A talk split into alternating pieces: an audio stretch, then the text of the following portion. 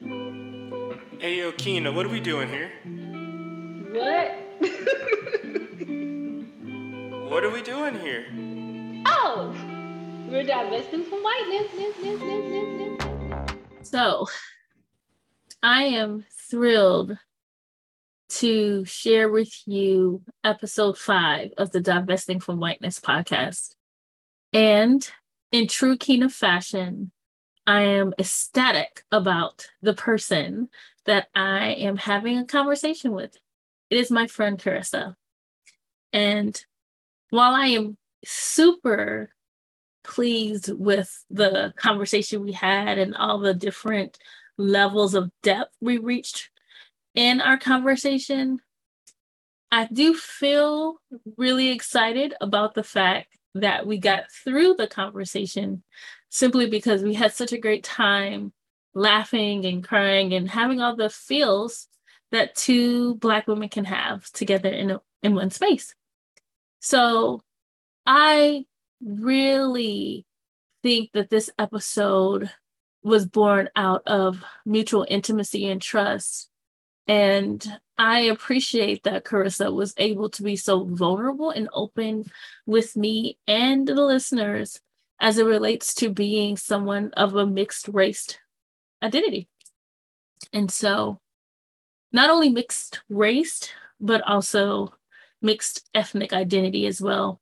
And so Carissa does such a great job of really laying out for us what that experience has been like throughout her life and what it means to walk through the world where multiple boxes have to be checked. And I'm so thankful to her for that.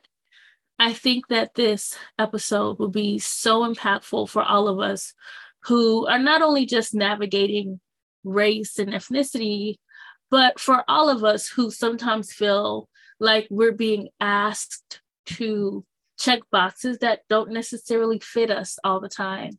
Rather, that's in relationship to our economic status, our education, whatever it may be. As those of us start to expand our imaginations and um, really kind of reflect on what a decolonized world looks like, this episode is so helpful in helping us navigate that. So, look forward to seeing you on the other side. Once you change your thought pattern, you change your, your attitude. Once you change your attitude, it changes your behavior pattern. And then you go on into some action.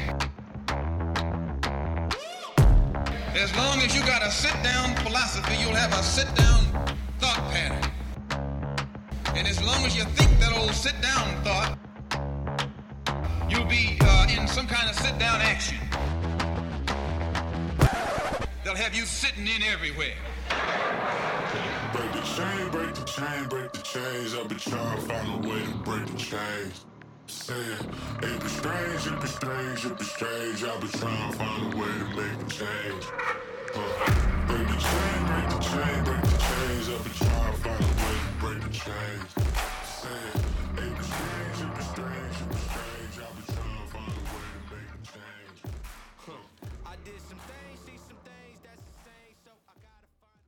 You know, again, we tend to be very tangential. I'm going to work really hard to keep my podcast hat on today to keep us on the straight and narrow path. So Carissa is from Carissa Explains It All. And I don't even know how to describe the multifaceted subject expertise, Oh, pop please. culture, science, analytical, anthropological. I'm making up words to describe your brain that you bring to the world we live in. But I connected with Carissa on a live, and after That's the true. live conversation, I was like, "Hey, so how do I make this person become my friend?" And I think I I slid in your inbox. Did I slid You into your did. DM? Yeah. I slid into your DMs, and I was like, "Hey, girl, wait, you want to be my friend?"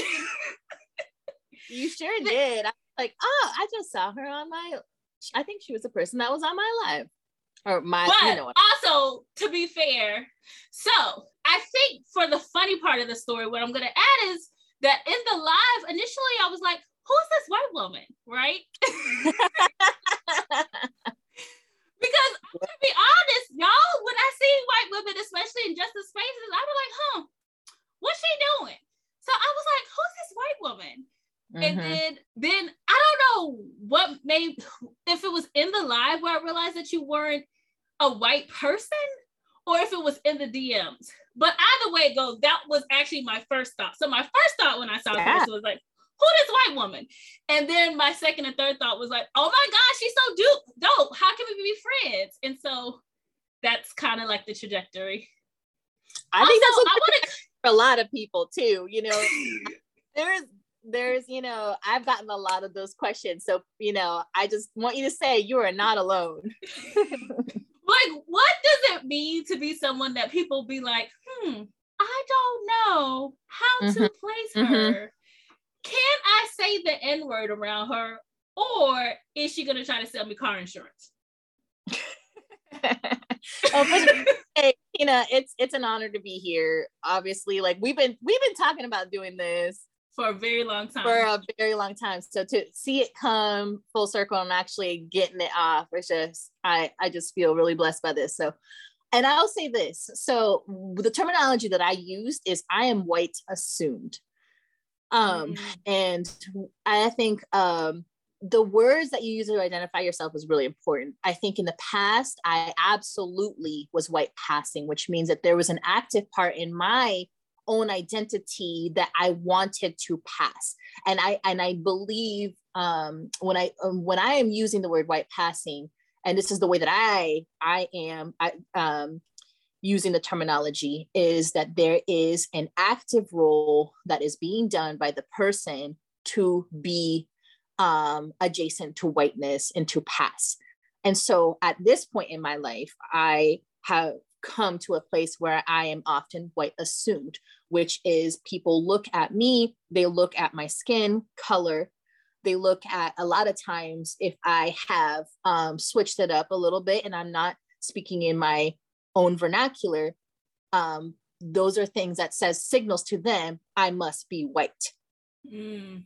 And, And so basically, you gotta Mhm. walk around with some gold like door knockers every now and again when you gotta be like, look, don't get it twisted. yeah but it's a two it's a double-edged sword because like there are some times where I was like, do I need to go incognito right now? Where like I don't know what this person wants to say for real, you know. We gotta go. No, stop right there. We're gonna come back to incognito. We are coming back to that. But let me ask you the check-in question because see, that's what I'm saying. I knew we were just gonna get all over into the pot real fast. So here at Divesting from Whiteness, we say context means everything. So what is shaping your life the most today? Today, I think the thing that is shaping the my life the most today is what does it mean to authentically um, walk into, represent um, anti-racism in a way that is not harmful to my own community, but is also uplifting and centering um, the Black marginalized voices that uh, we have lost context from after the wake of um, 2020 um, racial reckoning that was happening. And so, what is it my role right now to do in a way that recenters the conversation and um, allows it to continue to flourish? I hear that, sis. I hear that, sis. I want to tell our listeners that this conversation is going to be messy. And when I say messy, it's because I think that there's going to be a lot of places in this conversation where we're going to muddle lines. We're not going Mhm. to make distinctions. And for some people, that's really hard, right? Because when we grow up where with this kind of like the binary systems, when we grow up thinking things are either or, you know, left or right, it helps us make sense of things. And so I want to let listeners know there's a lot of muddying the waters, and that's on purpose, right? But I think this is what makes me the most both excited about this conversation and equally apprehensive because I'm like, oh my gosh, like there's gonna be 100%. so many places where like the reckoning that we do. And a lot of the conversations Carissa and I have are like, I'm trying to figure it out. That's what I'm saying. Like in some ways, if we could record all our conversations and create like a book of theory, right? Because so much of what we do, I think, together is theorizing. Um, and really figuring out like what are these touch points. And when we are specifically talking about any kind of justice work, but in particular around racial justice work, I think people really want to bring that either or perspective Mhm. because of things like the white black binary that exist and really what we want to be able to always leave margin for is complicating things um, because as we as we attempt to eliminate anti-blackness from the world as we attempt to make sure that everyone has humanity we're going to have to place less emphasis on this is how we see things and place more value on like what's becoming what is new or also like what's ancestral because some of this shit has existed um, but then colonial projects took it away you know Mhm. That's right. so let's start with incognito, because that there's what there oh gosh i can't think of the pop culture reference right now but it's a movie or a tv show where the character's like how black am i gonna have to get shit i don't know if it's black lady sketch show That sounds like a black lady sketch show doesn't thing. it sound like a black sketch lady sketch show like how black am i gonna have to get Or because- or or black AF. yeah I don't know if you ever watched that, but I did because it's so funny, Kirsten, because people think that black black women and women ide- identifying people in particular, Mhm. they really think we're we got a permanent finger in the air, Mhm. ready to give people the business, ready to give people attitudes. When really, it's actually the opposite. I imagine that most of us every day are like, I don't want to have to act a fool up in this store. I don't want mm-hmm. to have to give anybody the business. Right. And so for me, that whole like, how black am I gonna have to get? Right? Like that is a version of I don't want to perform the thing you think that I want to do in the first place. yes, yes, Right? hundred percent, a hundred percent. And so I feel like we collectively really like tamper that shit actually. Mhm. And for as much as people like to think we're angry, the world has not seen our aggression. No, mm-mm. Could But- you but imagine? I mean, how many times? How many times have you had a white friend tell you in a situation you guys were both present in a situation where something happened and you didn't respond in the way that they thought that you were going to respond, and so they did, and they were doing the most, okay, and then Yeah. they hit you with this: "I'm more black than you."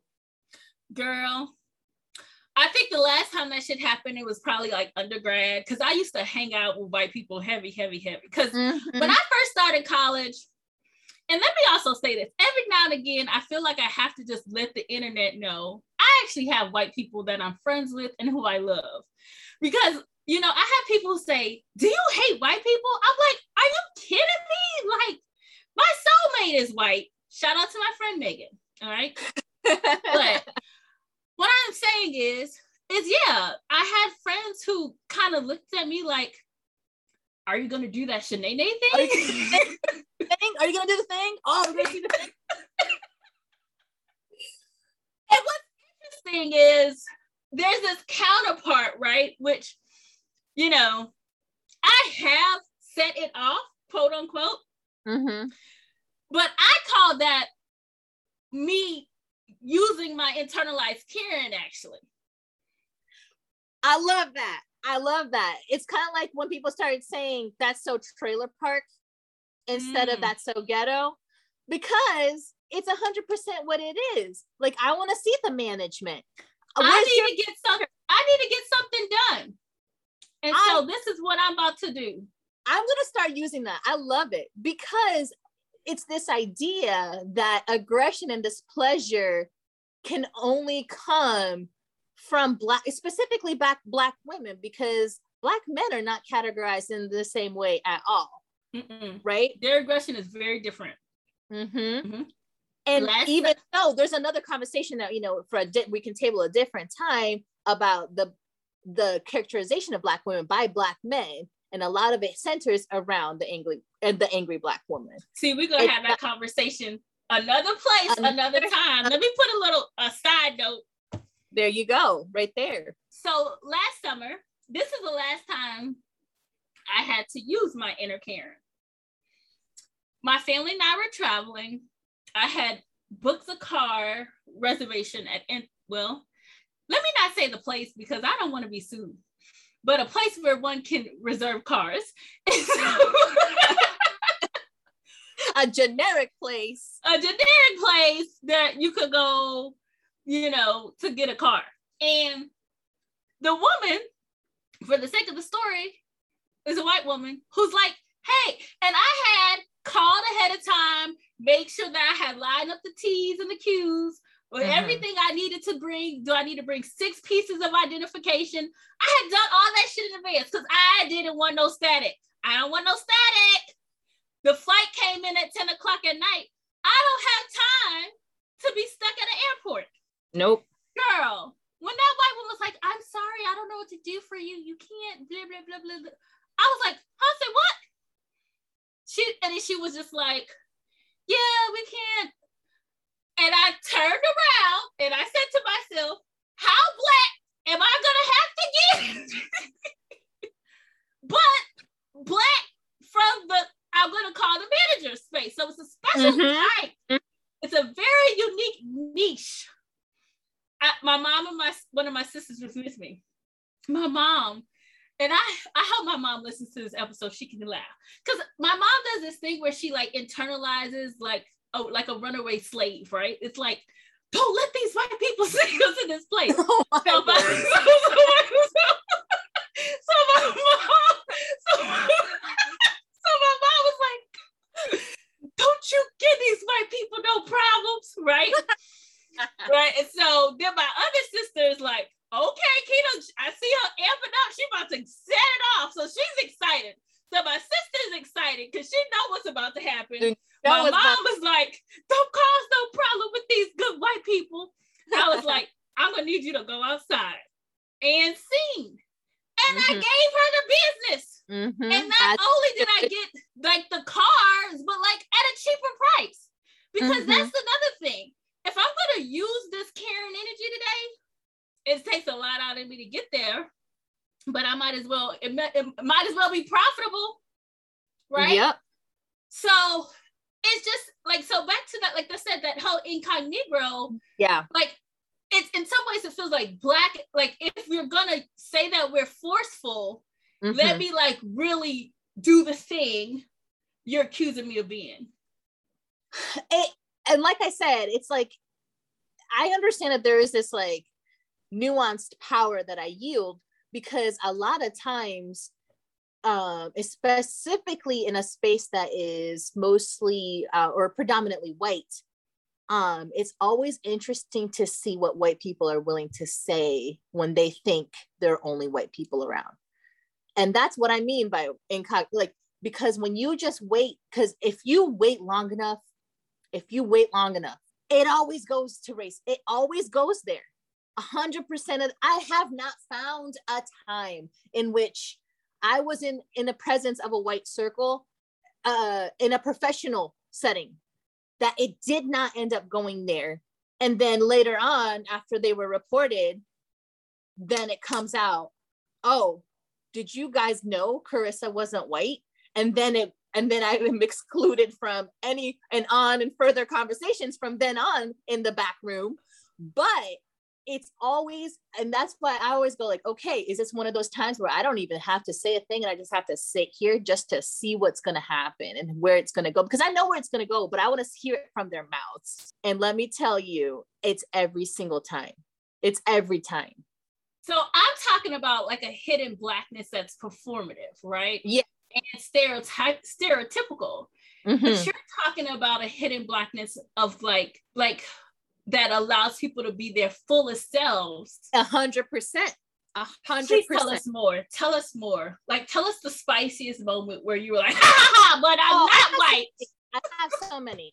Um, most recently, I had um, I had somebody in my neighborhood come out and they were explaining to me how um their parents who they thought were going to be caregivers for their children um we're talking about like oh they're always here all the time. You know we have our own things to do. What do you think we are? Your mammy? And let me tell you when you know we just moved into the neighborhood that we did. And um i'm just sitting here trying to fill out like the neighborhood the people around and whatever. And when i heard that i was like okay okay. I know i know who you are and um and it's this it's it's so interesting to me that um there is this um latching on of shared ideals and values that doesn't bat an eye to language like that when it's amongst what is perceived to be a white group. There have been times, um, especially, so I'm a social worker, that I've been in a, a, a, a like a what we call like temporary housing situation, and where we're having team meetings, and I it was never asked about my my ethnic background or culture or anything like that with the people that I was working with, and it would always come out with, well, you know, those people. Well because you know those people are always trying to get more or those people are problematic. And then i just kept i just remember kept pushing the car like what do you mean by those people though? Like what are you saying like people with kids? Are you saying like people who had experienced homelessness in the past or were unhoused? And then i got them to say what they were actually meaning. And so then when i did my write-up so i was like we have an we have a extreme racial prejudice problem. Here are all these examples, and it became an issue because it's like um, it actually became an issue because they didn't know where this was coming from or how this could have happened, which then stemmed into us getting um, racial sensitivity training, and everyone pointing the fingers at the um, uh, the black women advocates that we had because no one thought it was me because they felt sick because we know we don't have those conversations with these two women. And so then when I got, I was like, no, it was me. It was me. Because that's offensive to me as a person of color, as a person who is mixed, black, white, and indigenous. This is offensive. And we need to root out this problem. If you felt comfortable saying it to me, I can't imagine what you guys are saying in your own groups and spaces and i think and I, and I think um, there is this myth out there specifically amongst white people because i've seen this enough in comment sections that white people don't really care about race. They're not bothered by it. It doesn't come up. And that this isn't anything that they need to deal with in their own personal lives because people of color are the ones who are obsessed with race who are obsessed with inequality and are obsessed with all of these things. But to them it, it's just not something that comes up when literally every single conversation if you hang out long enough someone's going to say something whether it is a racial slur whether it is um, insensitive joke or whatever or a stereotype it comes out eventually and actually not that it doesn't take that long into the conversation to get there when there's this shared comfortability in whiteness all of a sudden conversations get racially charged out of nowhere. So this myth about we don't think about or we don't focus on is absolutely that. It's a myth.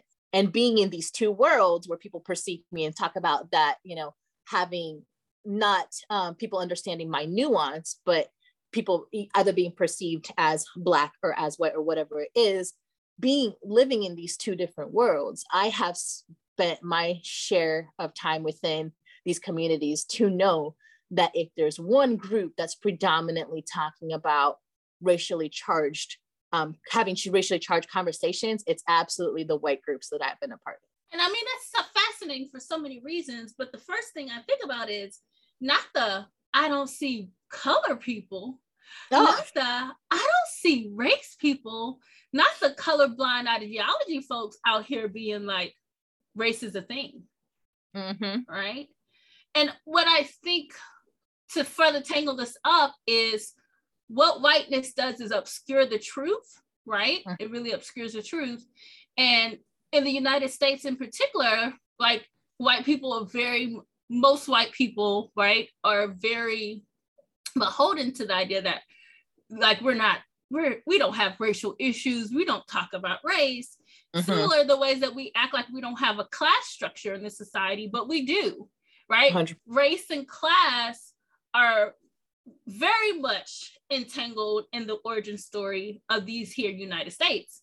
Mhm. And so to pretend something doesn't exist, but it has literally shaped every facet of our private and public life, that actually seems like insanity to me. A hundred percent. And um, it's exactly what you're saying. It's it's so woven into the conversations and the way that people think about things that they don't even realize for the most part that it's happening. Now I can tell you for a hundred percent fact that um, the person in my neighborhood who said mammy had no idea that that was offensive, had no idea the context of that or why it is not something or the you know the the trauma of um black enslaved women having to care for white uh babies in exchange for their own children who were often malnourished and, and died and they had to bury into the ground.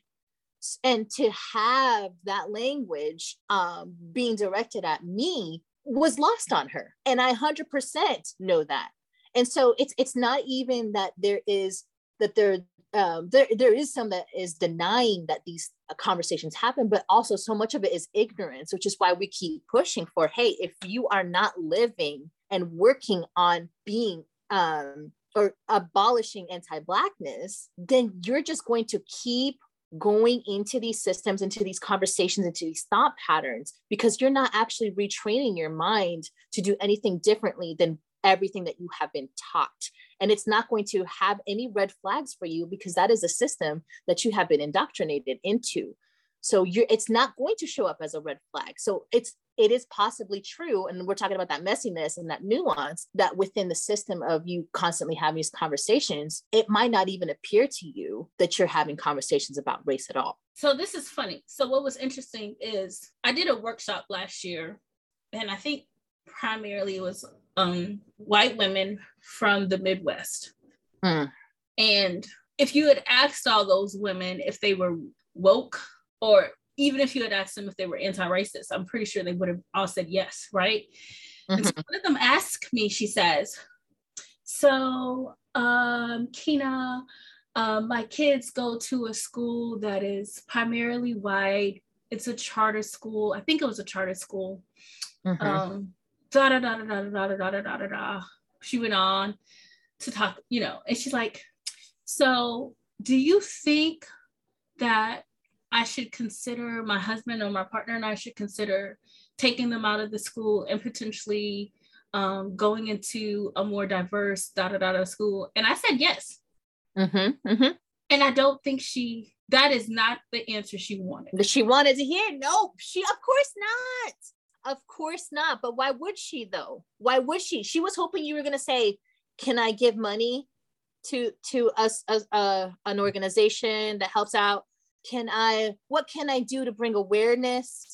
Um, you know, so back in 2020, uh, Ijeoma Oluo had this uh, conversation with uh, workers at Microsoft, and one of the questions that she was presented with was you know, well, what can I do as a parent in order to see more equity and see diversity in schools in my son's school? And you know what she said? She said, quit sending your children to these private white high schools and schools and actually let's build in to the schools that are in your area instead of defunding them. And because if you if you invest in your own community schools and you're bringing in money there then they will eventually become a good school.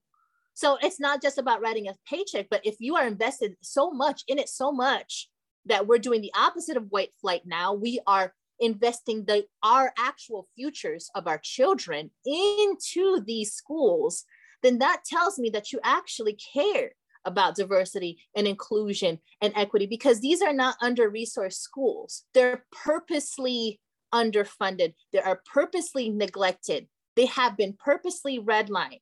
Okay, they're not underprivileged. They were purposely defunded. And to, to actually put your money where your mouth is would be to invest your life's work, which is your legacy, which is your children, into these schools and bringing And in, that's- bringing in money that way. But nobody, and the person was quiet. No, no comment afterward. And she knew she made this. She's like, I, you know, like that's the answer. And that person was on a hush afterwards. Mm-hmm. hmm And I brought that up because, to your point, the the con- co- the conversation around school choice that is a racial conversation that has Yes, race based consequence.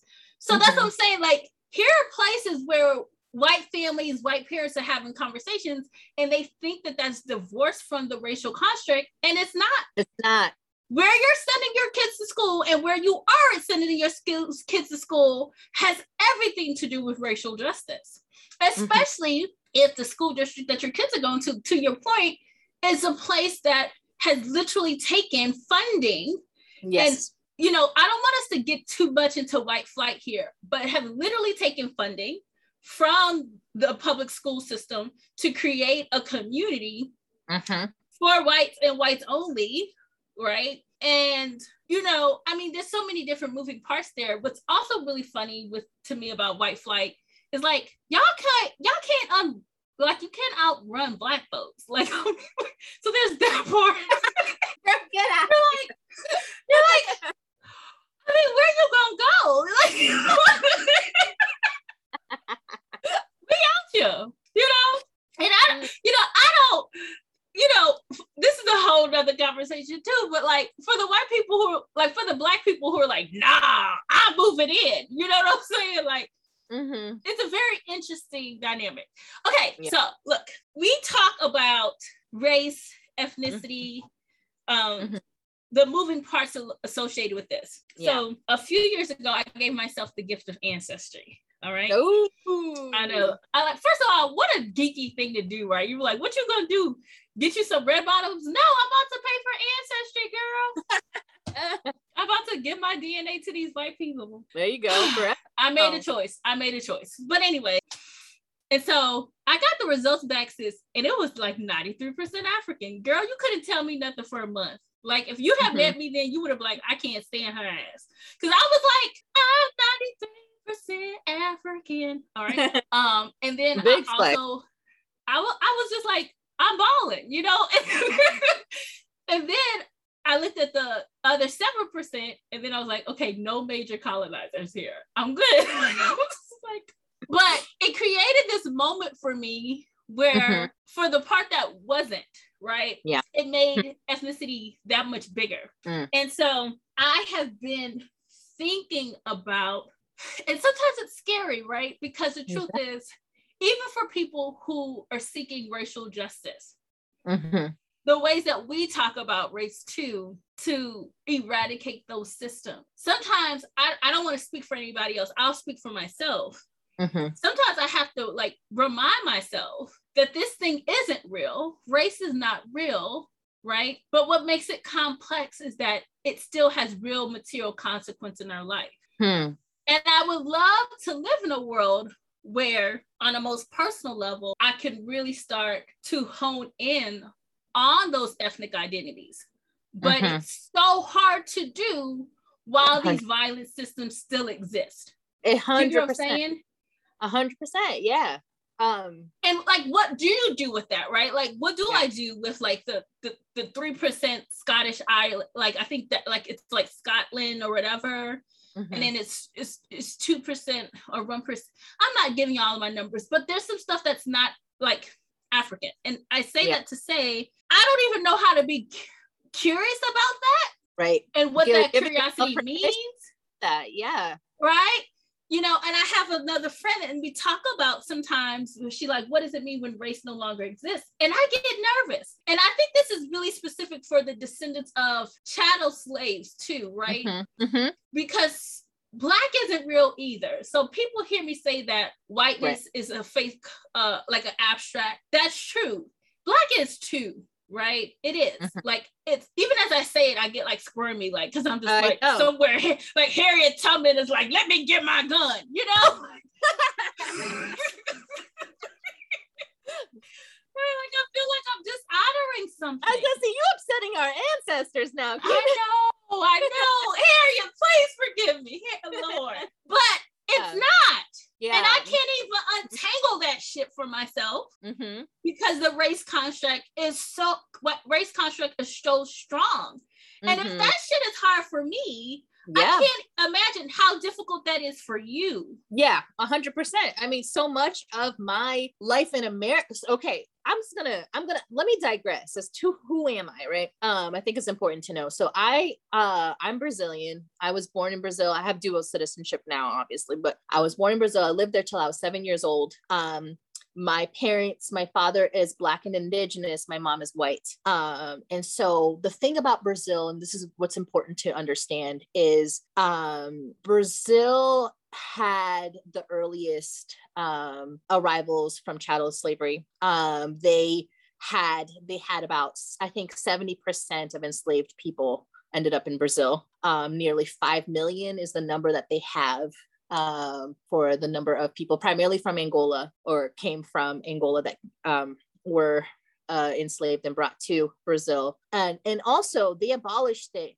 They were um, the last country in the Western world to abolish slavery. A lot of people don't know that. And when it came to creating Oh no, no, the 70% was 70% of all of the immigrants in Brazil in the early 1800s were enslaved people. That's what it was.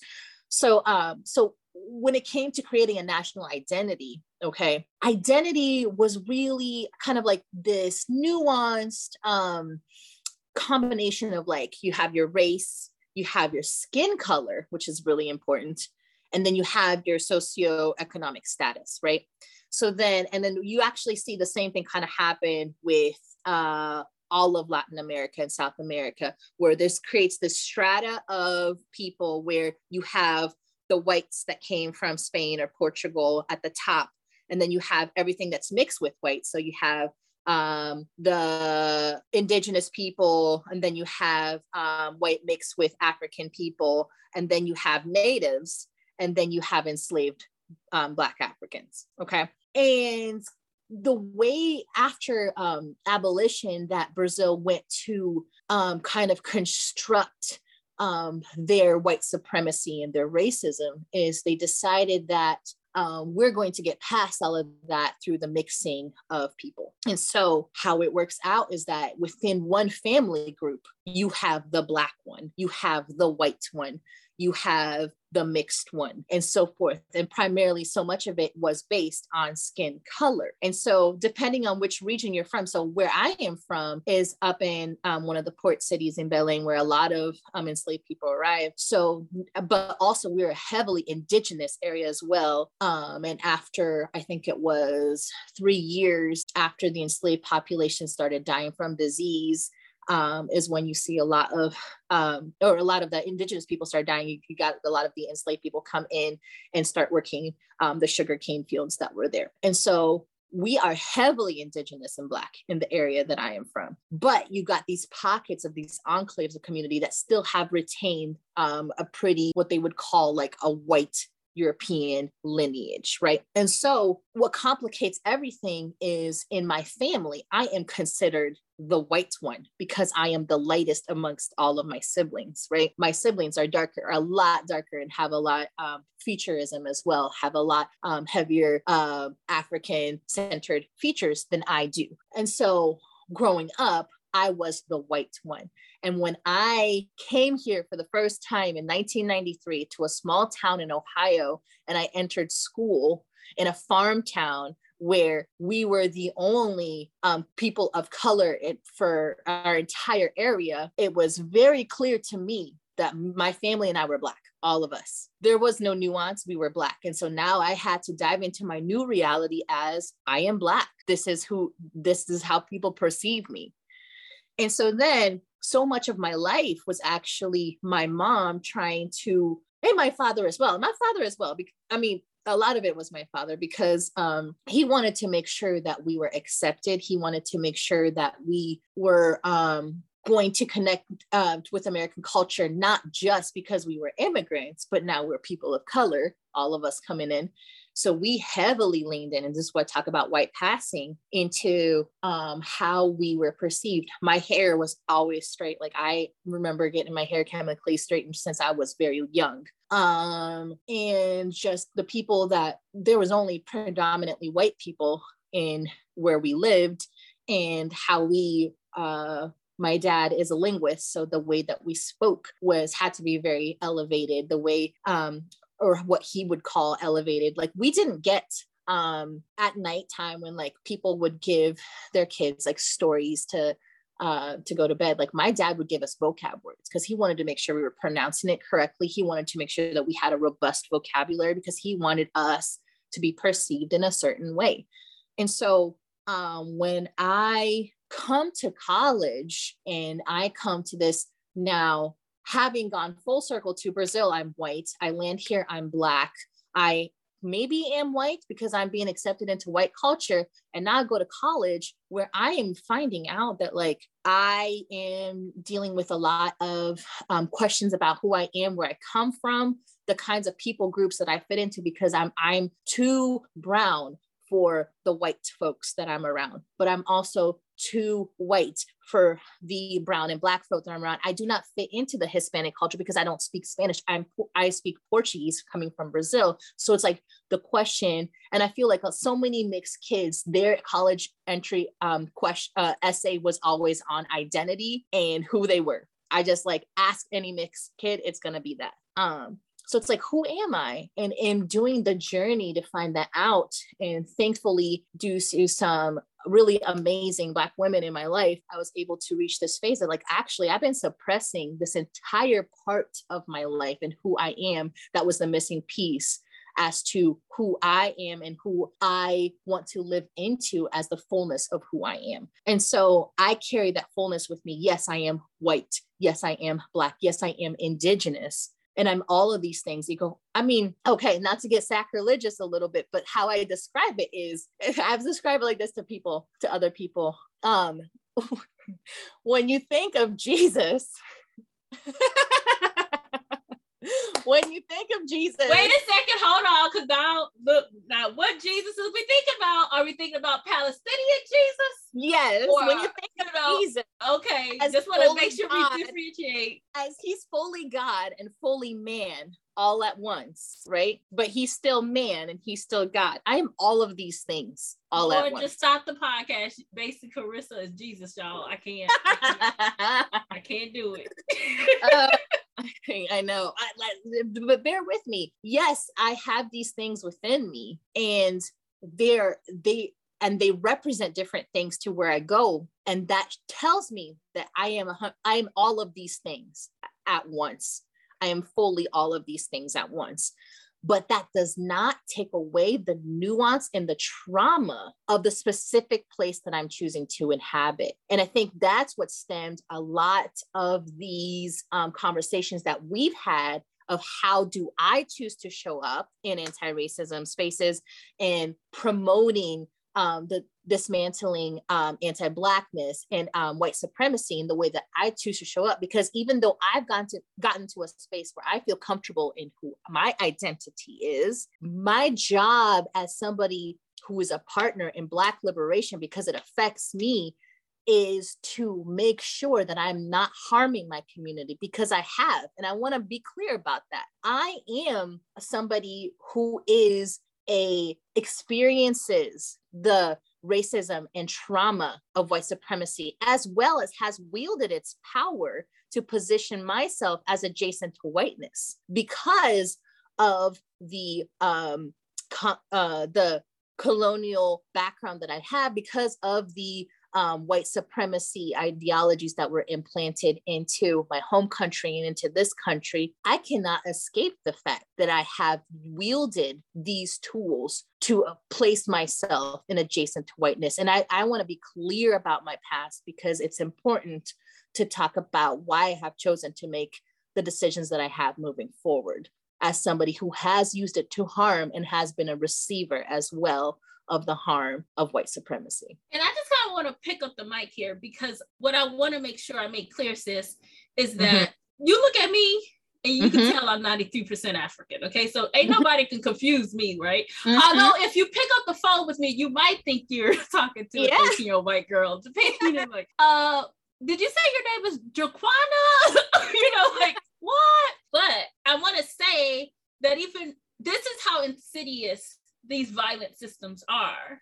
Mm-hmm. Because even though I don't appear to look white, um, you know what I'm, what I am saying is the violence of white supremacy is so strong that places where I can perform whiteness, mm-hmm. I have performed it, yes. and I have performed it in a way that when I look back at it, may very well have harmed Black people in spaces too. Mm. Mm-hmm. Mm-hmm. Right? Because I want to kind of go back to what you were talking about the elevated speech. And that's so interesting. So I'm imagining a young Carissa with the, your dad, like pronouncing things like the Queen's English, whatever that shit means. Mm-hmm. When I moved from up north to down south, so many of the Black kids were like, I got called Oreo and they were like, "Why are you trying to sound like a white girl?" Mm-hmm. So I would spend hours, hours in the mirror trying to blacken yes. my pattern. Right. Oh, so this is me in the mirror, like, you guys, y'all, right? Like I was so not only was I trying to sound black, but I had to sound southern, right? So I had to like yeah double work. And I remember that. I remember like, what can I do mm-hmm. to convince black kids I am black, right? Yep. And not because I didn't look black, right? But that that speech is such an interesting place here. And and what does it mean where I show up and I'm articulate and I'm using square like the quotes around that, whatever articulate articulate means. Right. Um, and people are using how I sound, like I'm just gonna be a, I'm gonna keep it a buck with you. So I was at this conference a couple years back, and we were talking about black people code switching. Mm-hmm. And this is me. This is like I'm divesting from whiteness, Kina. So I'm like, you don't need that code switch. Throw it in a trash can.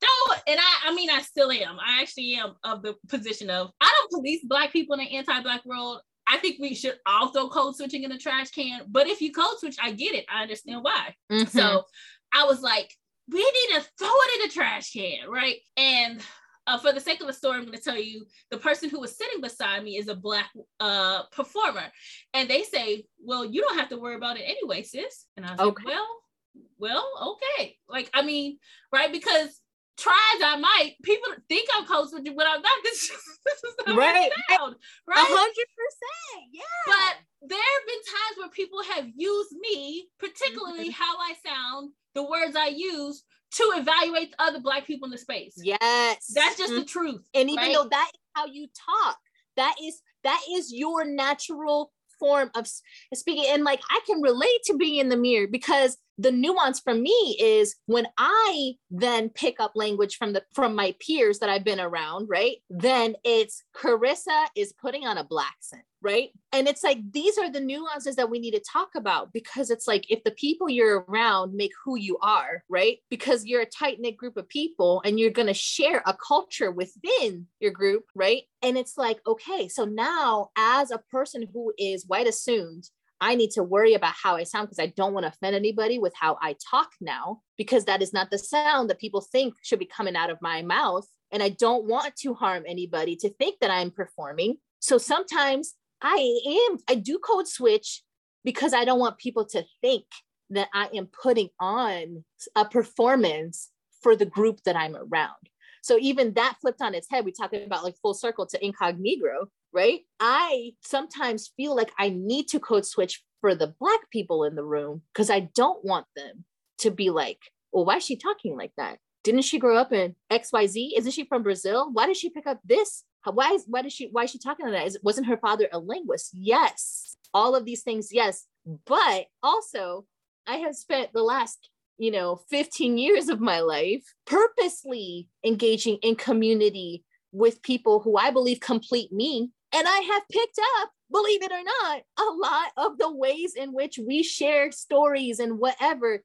And also, it is very much in line with the way that my family in Brazil speaks. It's just not in English. And so to have and, and but people without that context can make very quick assumptions about what somebody is trying to do, specifically in a space where we have social media now, where people are constantly posturing images of what they want people to perceive and see. And so there, you know, I don't fault people for doing that because how many gotcha games have we had to do with white performers quietly behind the scenes working on social media sites that end up well, that we are all in the impression are led by brown black voices but it ends up that's not the case so i understand the suspicion and so like you know you're talking about code switching i just think it's interesting too that somebody who looks like me a lot of times does it to also not harm other people. Yeah, and it's become it's like a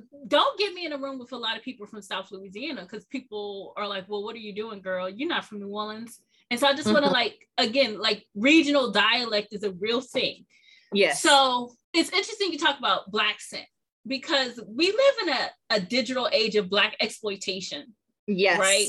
And I think if if we evolve as like if we're around for another hundred years, okay, if we make it, if we make it, it good. you know, right? Because you know those 70 and 80, those movies in the 70s and 80s that we some people would call those blaxploitation films. Yeah. I feel like we're in that era now when it comes to like TikTok and digital mm-hmm. media right now, because part of the reason why I I have been really careful of my social media creep is because I don't like it. I don't like seeing people who look white with the, the, the black audio. Like I'm like, what's happening here? No, like, no. Like right. So there's so much of that. There's so much digital black digital blackface.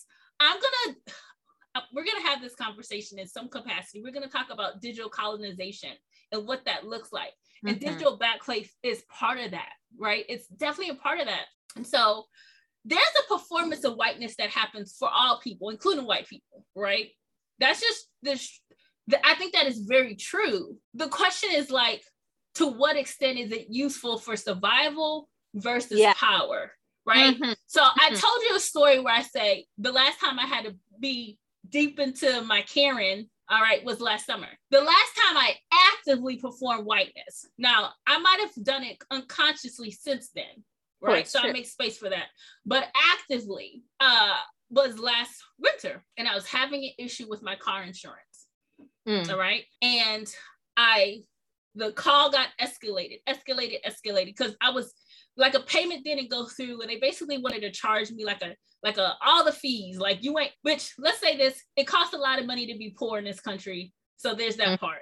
So we think you sent us a bad check, and because we think you sent us a bad check, we're gonna charge you a hundred extra dollars for that shit. You can't make that make sense. Like what? so nope. that's a whole nother conversation. If you think that I sent you a bad check, why are you charging me more money for shit? Clearly, I'm broke. But that's neither here nor there. But I actually hadn't sent in a bad check. Mm-hmm. And so, anyway, moving through the ladder, I finally got Brian, Harvard grad, on the call. Let's just assume. Of course. Mm-hmm. First 20 seconds, Brian is talking all out his neck to me, just like ridiculous. And so I was like, okay, I can't, I can't give Brian my finger in the air. That's not going to work here because that's going to reinforce what he thinks anyway. Mm-hmm. So now what I'm going to have to do is and it was a it was a it was a trip it was a double whammy because not only did i have to perform whiteness but i also had to perform uh, a, a high level of and I still don't know what the word for it is, but a dot uh, like a, a blondness at the same time. So mm. I had to get super, super like, oh, you're a guy and you know things.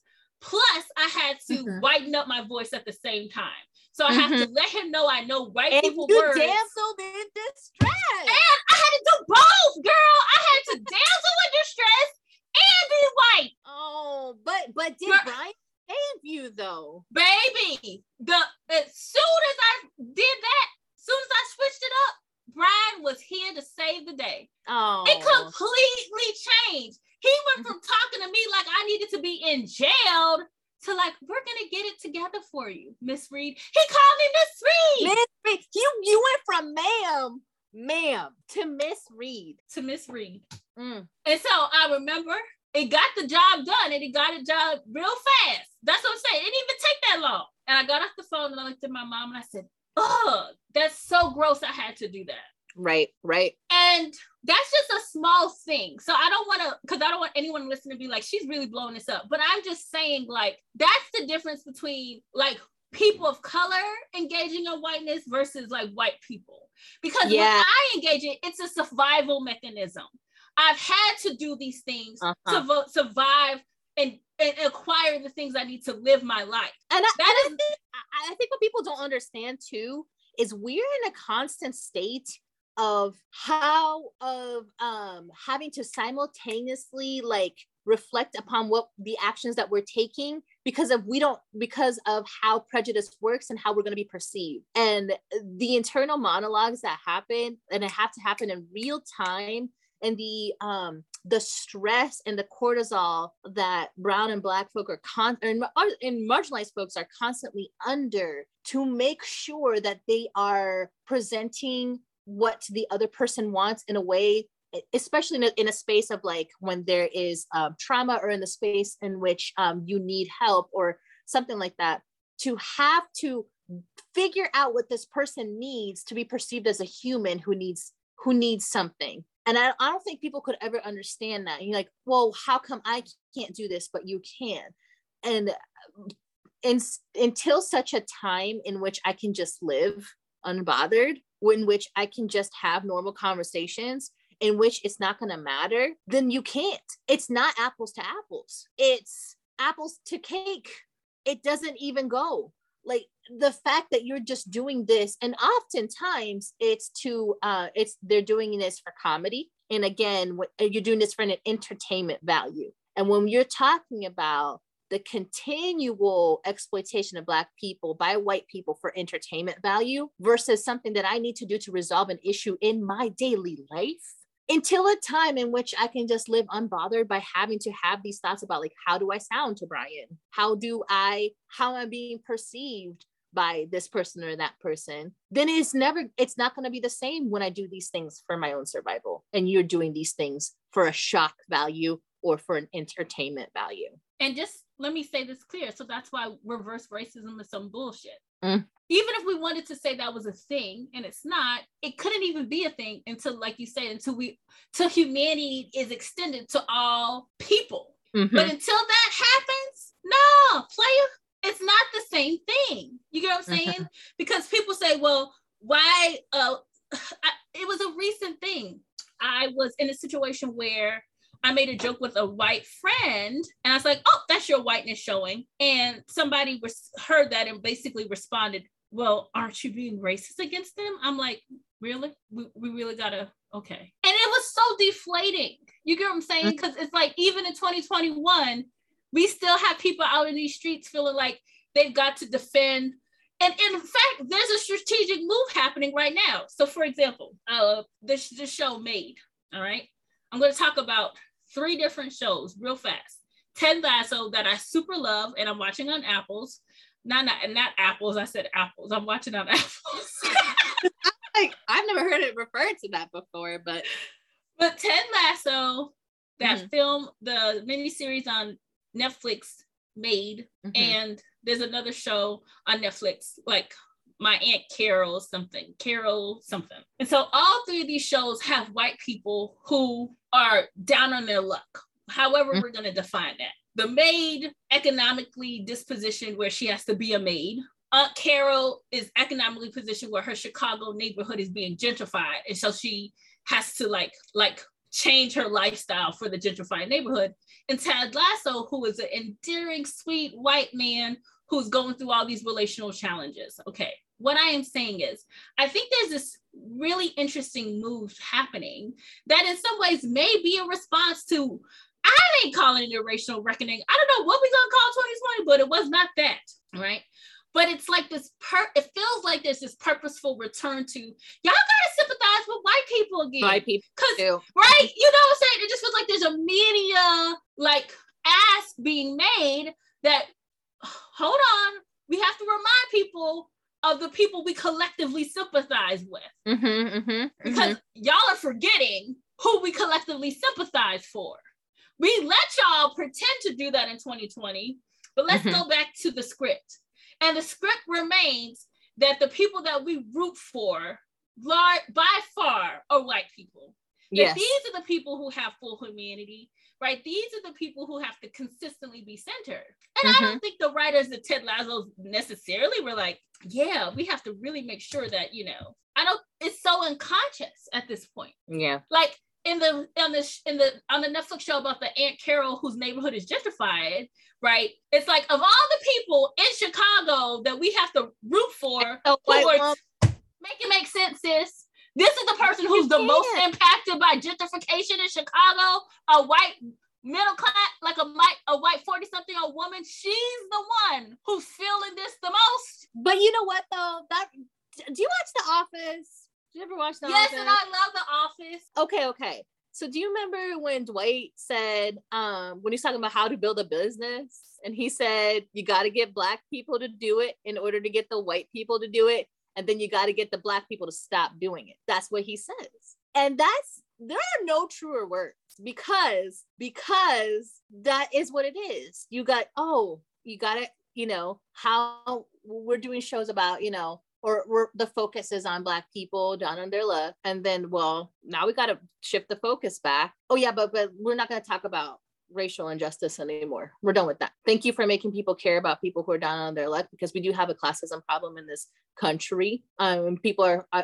identifying again that you know people have it bad but we needed them to care for the correct group of down on their luck People people have it bad. Mhm. I mean, that's the reason why TikTok is is what it is, right?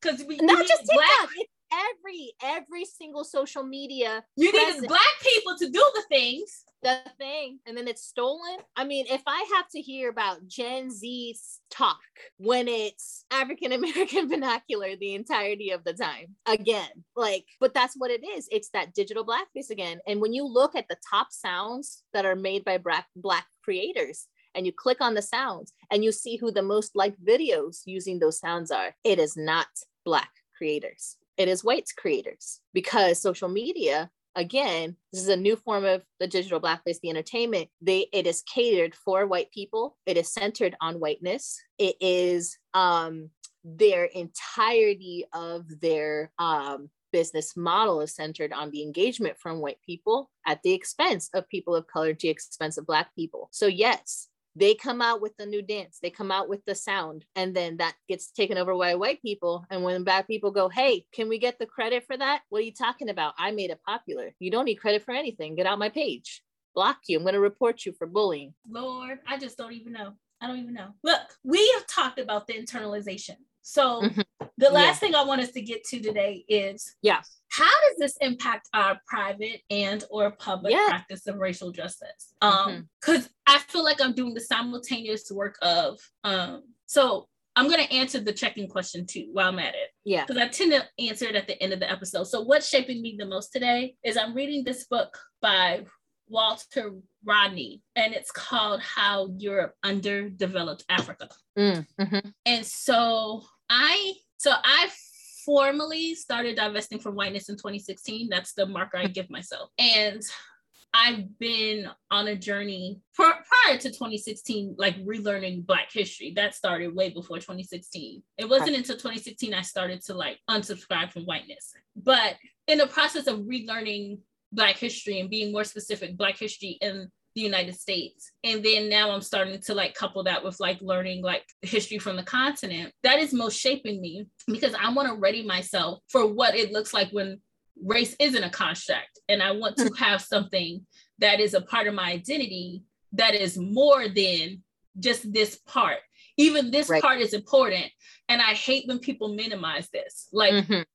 What chattel enslavement has done across the Americas, across the globe, is important to, to name and to know.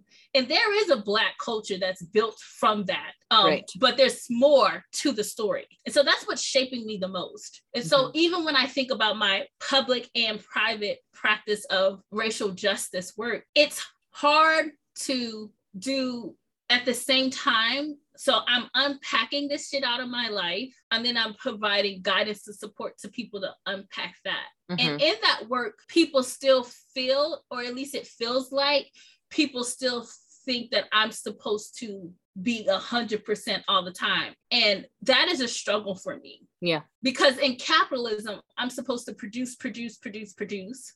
Mhm. I'm unlearning what that shit means on a personal level. But you know, I think it's on Audre Lorde who talks about you can't use the masses tool to like end oppression, but I feel very limited to the masses tools right. to end oppression. And so Yeah. that's this is the that's part of the impact is like only having like asking someone to build a house, but only giving them an axe. It can be done, you know, or can't it? I don't know. I don't know if I could build a house with an axe alone. You know, Yeah. I could do a substantial part of that work, but ma- actually, maybe no, no, you can't build a house with an axe alone. I need more things. Mhm. And so it feels frustrating because I'm trying to give myself the things I need to be okay and to be safe while simultaneously like feeling very limited because I don't have all the things Right. and I'm trying to make something out of nothing, which if that's not blackness, I don't know what else is. Mm, mm, hmm. And even when we talk about like where what what part of this because I, I do stand Carissa behind the, the thought, which is part of the reason why in the United States in particular, if we haven't come further along, and I use quotes around that too, when it comes to racial justice, is because I feel like we've been having conversations out of order. So let me Mm. be more specific. We Mm. asked for equality when we should have been asking for equity. Yeah. I'm at the position now where I'm like, ooh, I'm being, uh, it's okay. Because when I say this, I'm cringing when I say it. So if you listen and you cringe, it's okay. Because I'm saying it in cringe.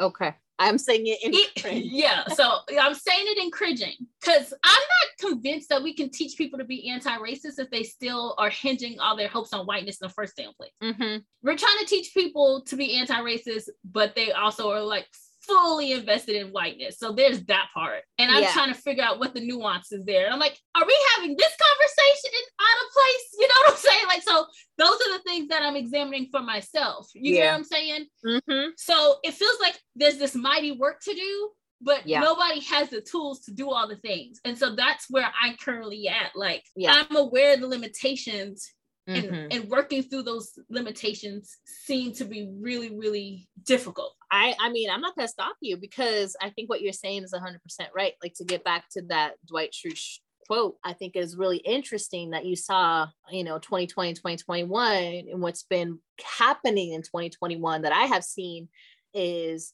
the work that black and brown folk has started around this, specifically the protests and stuff now some of the most recognizable voices that we see on social media are white people and a lot of the reasons why it's white people who are fronting the anti-racism um, dialogue specifically in social media and TikTok and in um, and in uh, Instagram and Facebook is because those are the people that white people are choosing to follow and to take their lead, right? And so they're amassing these huge platforms and then they get stuck with, well, I have this huge platform that I have, you know, to do something with. So for you telling me to sit down and listen to, you know, a, a black and brown woman or indigenous, like I can't help that I've been given this platform. And to an extent, that might be true. To an extent, that might be true because um I think it's so Dante Dante Stewart, who I've been following for about two years now. He's got a book coming out, or he- it is out, and it's super.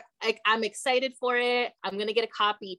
But I remember um, in one of his posts, and it really stuck with me. He said, "Anti-racism means nothing if it sacrifices Black humanity, humanity, liberation, creativity on the altar of white education, comfort, and progress. And that is the thing that has really stuck to me because I think we're reaching this phase of um, anti-racism work that is absolutely being sacrificed in the altar of white education comfort and progress because of the people that are being given the platforms that they are or because we we um the tools that we're working with to engage the people specifically white people in this anti-racism work in this journey in this lifelong um convivial see like i'm saying the word convivial like why am i using that word? It's because that's what i was taught to do right? Um but the point is um it's weirdly now extremely centered around whiteness and around being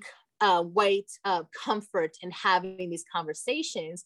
And there have been a lot of um, specifically black women who have honestly in the conversation that i've had with them be like you know what? I'm done doing this work because i'm tired of telling the same white people the same things. And last year they're willing to listen to me and this year they're saying but why are you saying it in that way? And like don't don't you think you're being a little prejudiced? And it's like it's almost like they have done some work and they are now feeling empowered to talk back and then go listen to their favorite person who's going to make them feel comfortable and guess what? That's going to be a white person or a white passing person. And um, or i'm going to have to make it a little messy here. Or a Mm. black or brown person yeah. who has decided mm-hmm. Ooh, palestinian jesus get me through it.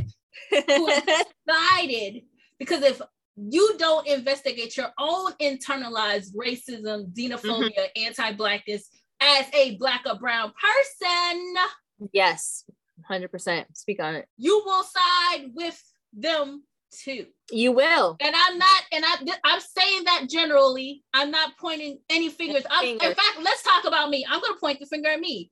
Whiteness chooses whiteness. I have chosen whiteness because Mhm. again, it's in me. mm-hmm. That's how insidious this shit is.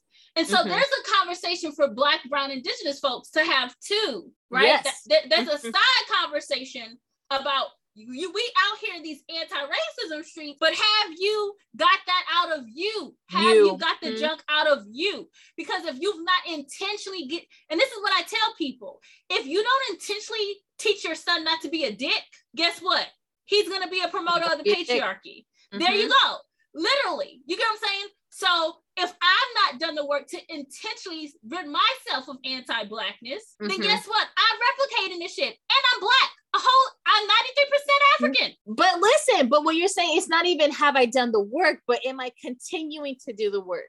Because it, it doesn't even matter if um because of the fact that the systems in which we reside in are so heavily rooted in um, white supremacy that even if you are doing the work yourself, it is impossible to expel all of it from your person, from your soul, because of these nuances, because whether intentional or unintentional, you're going, it's going to seep in. It's so deeply rooted. And that is why the question that you asked me, like in my check in, I was somebody who was asked to speak more about things. And then I realized something was happening to me that had been happening all my life, which is people somehow, in the same way that kind of Brazil's answer to racism was, well, what if everyone was mixed? What if everyone was mixed? Because then if everyone's mixed, then everybody has everything, right? But the problem is white supremacy actually is emboldened by that because then it starts to create even further strata of people based on color, based on featureism, and all of these things. So now I was noticing on social media that I was somehow being preferred because I kind of had this insight into these both cultures. And white people wanted to engage me and listen to me, even though I was saying the same thing that, you know, my um my the other people who were on the same platform with me were saying who um, were darker than I was. And I, I we've had this conversation privately about, you know, some of the experiences that I've had with that in the past. And so I was like, no, I'm not going to do that. And I actually took a step back from my social media presence because I did not want to take up the space or be a place where white people went to being like, well, she's black and she is saying this or whatever. Because, and this is the phrase that I use for myself, until such a time where white supremacy isn't insidious in America, I am not going to be the one okay, to unintentionally harm, in particular, a Black woman. And I'll share this story real quick. So I was part of this um, group of people who love comic books, and it was specifically created for um blurs for for like you know black nerds and and i just realized that I, I don't know who's listening but might not know what that is but Thank you Uh, for breaking that down. I'm trying to be as inclusive inclusive as possible here. So, and we were talking about Captain America and what he would was was representing and what he um and what his character was gonna do. And I just remember this one woman was consistently questioning so many things that I would bring up and whatever. And um there was one time when I talked about um, somebody's character being, you know, white adjacent or something like that. I just remember this woman came up. She in in um, and this was in a clubhouse, so it's only audio. She said, "You need to stop talking about that." And I, what I, so I got black check, right? And so then I just remember getting really quiet, and I chose to leave the platform at some point after that incident because I and then I had a ton of people reach out to me and they go like, oh, why'd you leave? Blah, blah, blah. Oh, that was so out of pocket for her, blah, blah, blah. But I'm thinking here and I'm sitting like, it doesn't matter whether it was out of pocket for her or not. This is a space that I entered, right? That she and other creators had made for themselves to express themselves in this space completely and fully as people who have a shared Black experience. Now, I'm coming into this space with somebody who has a different Black experience because I'm not dark and I have to recognize that. And so there are so many different nerd spaces that I am accepted fully as exactly who I am and no one thinks anything different. I don't have to be on my guard and I don't have to worry about how I'm sound or whatever. That these creators are may not be privy to and so so you know that might be the reason for why they created this space so for me to come into a space that specifically for that was created for, for these people for um, these creators right? And to be like no i deserve to be here and to fight for my life in that in that group. Why do i need to do that when i can recognize and be humble and be like you know what? No i need to sit my ass out of this. And i need to take a space and and sit back and allow them to have their community because they might not be in a space in their own white supremacy journey that does not see me as trauma. And because of that, if I'm truly an ally, just like Dante said, like if I am truly looking at um, anti-racism, I can't sacrifice the black humanity of people. And yeah, it sucks because like sometimes I do have to think about how will I be perceived to the people I'm trying not to harm. And some people, and this is a personal decision. I'm not telling you how to act in your mixed identity. But for me, if my goal is to uplift and liberate the most marginalized of community, if it's a space where, you know what, somebody might feel a type of way about me being there, it does actually mean no harm by sitting out and reflecting on that and letting that space be sacred. It doesn't, you know, I have other spaces I can inhabit as a mixed person that they do not have access to. And I just have to understand that because that is wielding privilege in a way too that is also harmful to my community. And that's, you know, and that's why I'm in a space where I am, where I've taken a back seat. I want to continue to help and support um, my friends who are already doing this work and just, you know, had been doing it for a while now and how, and thinking about how to work with them and how to support them because while I, I do have a perspective, and I'm not saying that my perspective is invalid, what I'm saying is that right now we are losing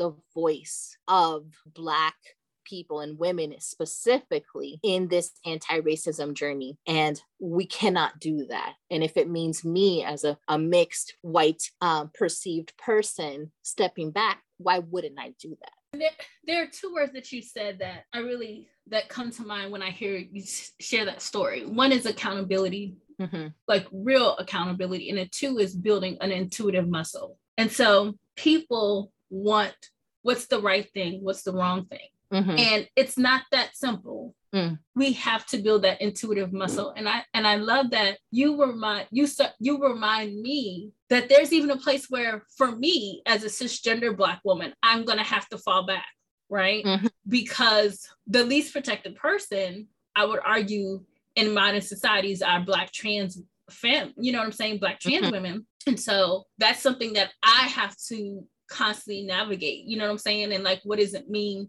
to make space not for people's what does it mean to make space for the places where I do have protections and to Mhm. be aware of that and name that. Do you get what I'm saying? And so when we build intuition in seeking justice for other people as we move along to shared humanity, then nobody has to necessarily tell me to to sit down. But when you have and when you're actively engaging in whiteness, you don't know how to fall back because whiteness doesn't fall back. Mhm. It does the opposite of fall It back. doubles What I- yeah, you gonna say like, no, I deserve this thing. Exactly. So again, that's why it's so important for everyone to really recognize where does this shit live in you? Where does it show up with ease? And where are the places where you still have so much room to grow? Oh Lord. I mean, I feel like I want to either like jog around the block now or like bake a pie. This is how empowered you've left me, friend. honestly, I'm just reflecting back so many of the conversations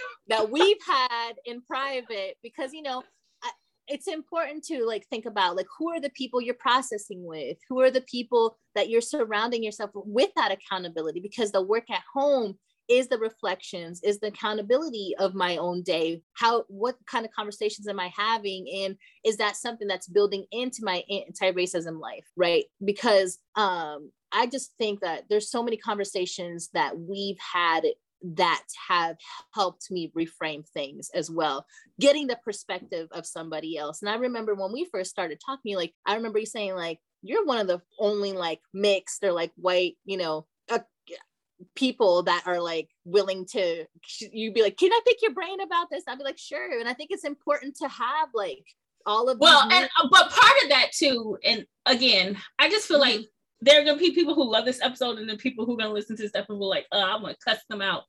right Is that I didn't gatekeep you. You were like, I'm black, and I said, okay. like, Right. like I did. And that's I think we're gonna have to have that conversation publicly Conversation, too, right?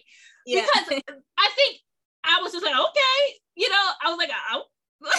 and that was it. And I do think if there was, if I had done a screening in some Mhm. regard, that would have created like a wall between us. But I didn't do that. And that's, you get what I'm saying? And that's, like I said, we can have a whole nother conversation about like gatekeeping um identity later on in life. But I also Yeah. think that made it easier because I was just like, are you black? And you're like, yeah. And I was like, okay, great. So there you go. Like, and that just opened the gates for shared meeting. Mhm. So you did all the things I wanted you to do and more.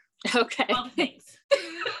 i'm just i'm just happy to be here in the presence of Beyoncé's internet and your podcast and look, look, we we out here. And I always try to tell people there's a difference for being out there and out here. So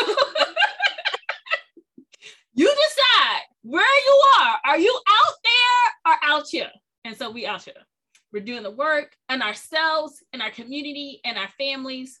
Um, and I'm so grateful that I get to be on this spinning planet with you. Um, we don't know if it's going up or down, but we we're here for the ride okay, if people want, do you want people to be like, find it, find it? Like, first of all, you know that shit was real when we got to a point where we normalized following people. right You know that was a white man who created that shit.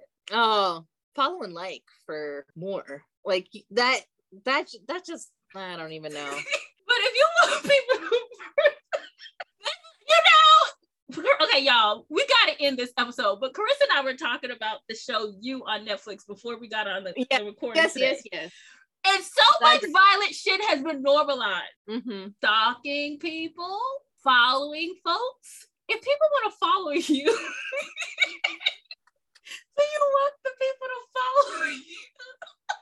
I, it's you know it's the language for me but Okay, let me rephrase this. If you want people to learn more from you in your brilliant mind, how can they do that? Um, well, I do have a public Instagram. It is um Carissa dot explains dot it dot y'all.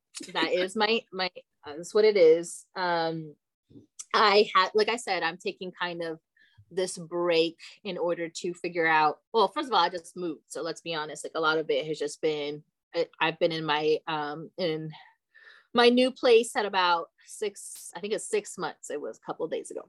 So i'm still kind of adjusting to that but also um, pandemics. there's that pandemic life. Oh, I feel but, like I constantly have to remind people that like COVID is a real thing. So that part. That that we can dive into a whole different episode for that too.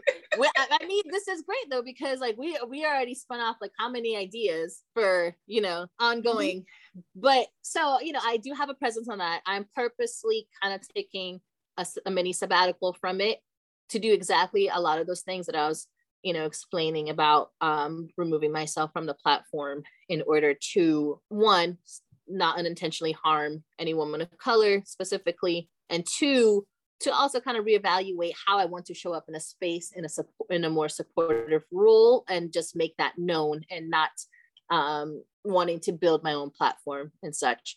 Uh, I am and just so people know too, the spaces where I like to inhabit um, is a lot of mental health, um, being that I am a um, mental health social worker. And also, I do talk a lot about um, religion, specifically um, in critiquing um, white evangelical Western churches. So, that is another lens of that I like to filter the anti racism work that I do. So if you want to get into that, and you can follow me on that. And hopefully by January is when I'm intending to actually start creating some new content. And Carissa, I, I actually believe that there's going to be people who listen to this who really identify with trying to nego- negotiate their mm-hmm. identity, mm-hmm. right? And could find some value in sliding in your inbox like I did. Mm-hmm. Become correct though. I mean, don't. Yeah. I, I feel like I slid appropriately. There is a there's a an appropriate way to slide in someone's inbox yeah i mean absolutely and i just felt so the way that you were so gracious with the way that you um, really were thoughtful about um, asking and engaging about my identity i thought was um, i just felt very seen by it but i also felt like i had permission to share my story with you. Um, and uh, and again like i mixed people are also not a monolith. And also I'm gonna say something maybe inflammatory, but mix being mixed is not a personality. So like, woo, yeah. Wait a second. Wait a second. That's right up there with uh uh oh lord. Don't make me messy at the end of this call. Uh-uh. I, I, but, but I, it needs to be said, okay? And we're all gonna have different unique experiences and if you want to um and i know that you know i i remember having asking for help when i started doing the social media thing with anti-racism um, some help from other creators that show up in the space that are uh, mixed and um, you know everybody has different boundaries for things. You can ask me questions. Like i said come correct but like ask me questions. Like i'm not going to like you know if i maybe they for- should just start with like hey, I heard you on that magnificent podcast. Yeah, that amazing black woman. And then give Kina her flowers. yes, if you don't do that, I'm already gonna put you into the other inbox. So you just so you know, you want to make it to general or you want to make it to like the messages the flowers for Kina is a prerequisite. That's it. That's how you go. All right, sis. Enjoy the rest of your day. This is you blessed me so well. much. All right, we'll talk soon. Bye. Bye. Thanks for listening to the Divesting from Whiteness podcast created by my friend Kina Reed. Kina is a diversity, equity, and inclusion consultant and educator.